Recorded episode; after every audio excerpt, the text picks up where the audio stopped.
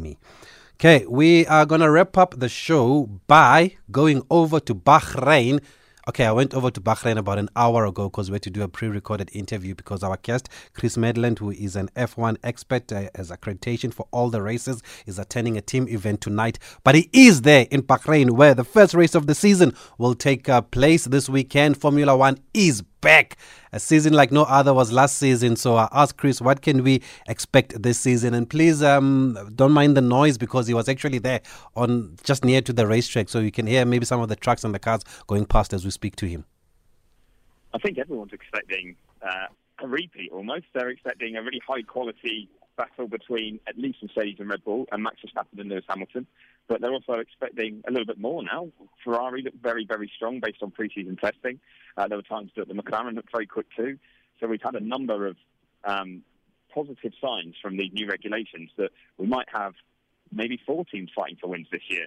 Uh, and that would be even better than last year. So we could have a bigger, more exciting title battle. And it's definitely one that everyone's really eager to see get started because there's been uh, a lot said and done over the winter after what happened in Abu Dhabi that needed addressing.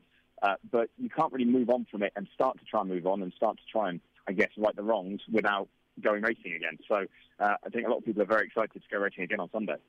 Maybe let's touch on the new regulations that you've that, that you've mentioned. They include the reintroduction of ground effects. We've got more simplified front wings. The rear wings are bigger, and also the tires. What does this signify? What are they trying to achieve?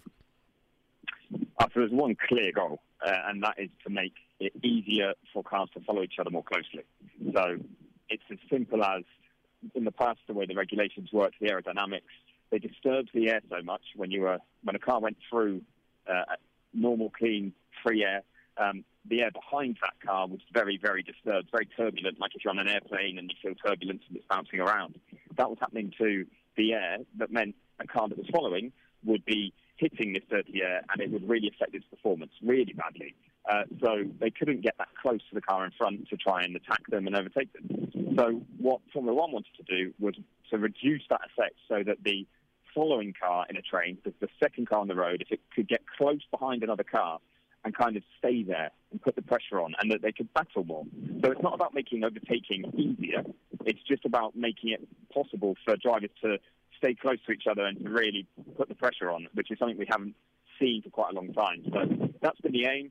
We've seen in testing that there's some positive signs on that front too. It does look better, uh, and we're pretty hopeful that it will mean that we get to see cars going wheel to wheel more often and uh, and fights that go on for a number of laps and you know, you mentioned the tyres and the wheels. Mm. Pirelli have been asked to make tyres that don't overheat so much as well, so the drivers can keep pushing on them and keep attacking each other rather than having to back off and cool their tyres down. So it's all meant to make for better racing, and the early signs are good. Okay, and then there's also been a budget cap. Uh, how does this impact the teams?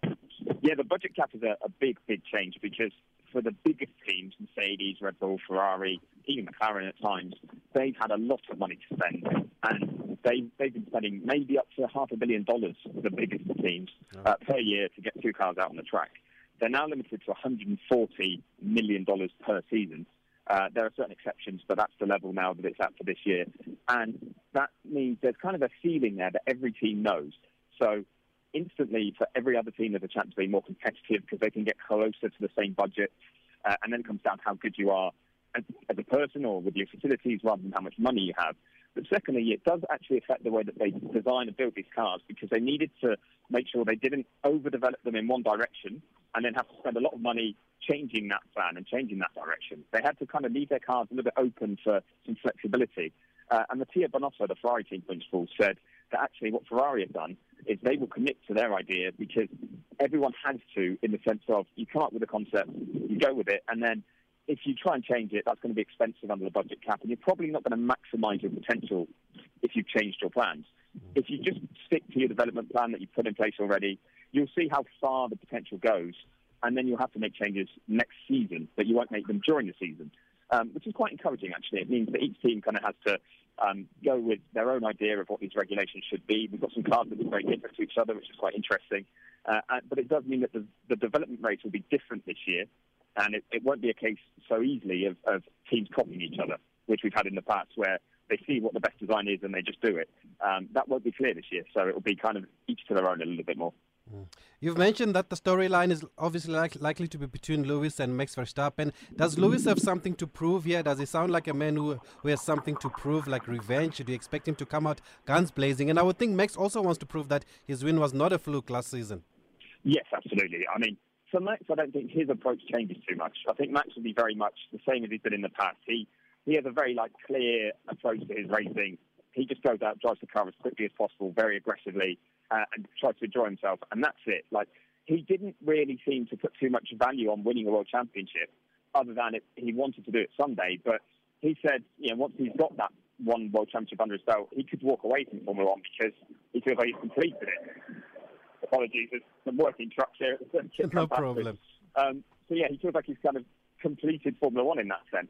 So now he says the pressure's totally off. But I think what it's done for Max is kind of make him think, well, I, have proven to everyone that I'm, I am world championship material. I've got one under my belt, so I can just go out and enjoy my racing. Lewis, I think, is actually the complete opposite. He feels wronged uh, by what happened at the end of last year, but he does want to kind of uh, address that on the circuit now, and he wants to go out there uh, and kind of show everyone that he deserves to be an eight-time world champion and should have already been one, uh, and that he can make it happen this year. And he said actually in some of his uh, interviews pre-season that if people thought he was good at the end of last season, they haven't seen anything yet he, he's always at his best when his back's against the wall and he feels like the world's against him a little bit. And he was justifiably uh, very upset with the way last year ended. So that's really going to act as motivation for him this year. Yeah. And with Mercedes not up to speed at testing, like you've mentioned, is that a concern? It's only a slight concern. I mean, the way Mercedes has been um, in the past, they've had testing years where they haven't got everything out of their car straight away. But by the time we get to the first race, they've worked on their problems, identified them, found solutions, and they're quick. And that's why we get this kind of question about sandbagging and if uh, Mercedes are kind of hiding performance because people are used to seeing them come out and be fast at the first race, even if they weren't in testing. But that kind of does them a bit of disservice because it just shows how good they are at recovering from when they have trouble.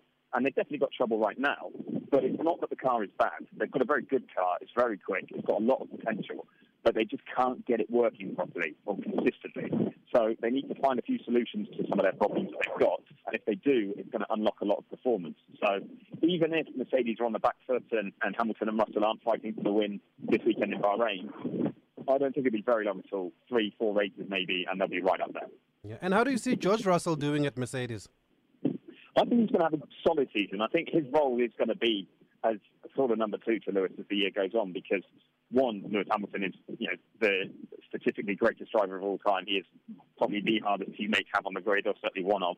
And George is still young and learning. He's had three years in F1 now, but not in particularly competitive machinery. He's going to have to get used to what Mercedes is like in terms of week in, week out being asked to perform and deliver in a competitive car.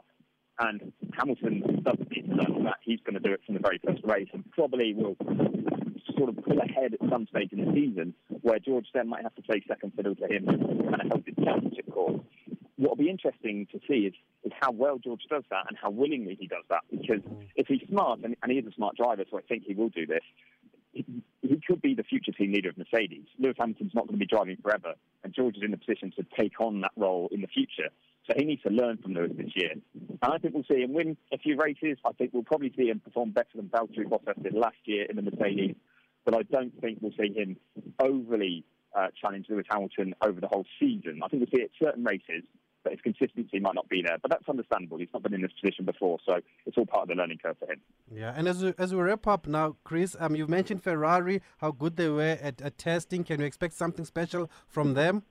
I, I, think they could be right in the championship mix this year. I do. Oh. I, there's always difficulty reading the testing times and reading the performances, and you listen to what the teams say and Ferrari wanted to talk themselves down, and understandably so because they haven't been winning races recently.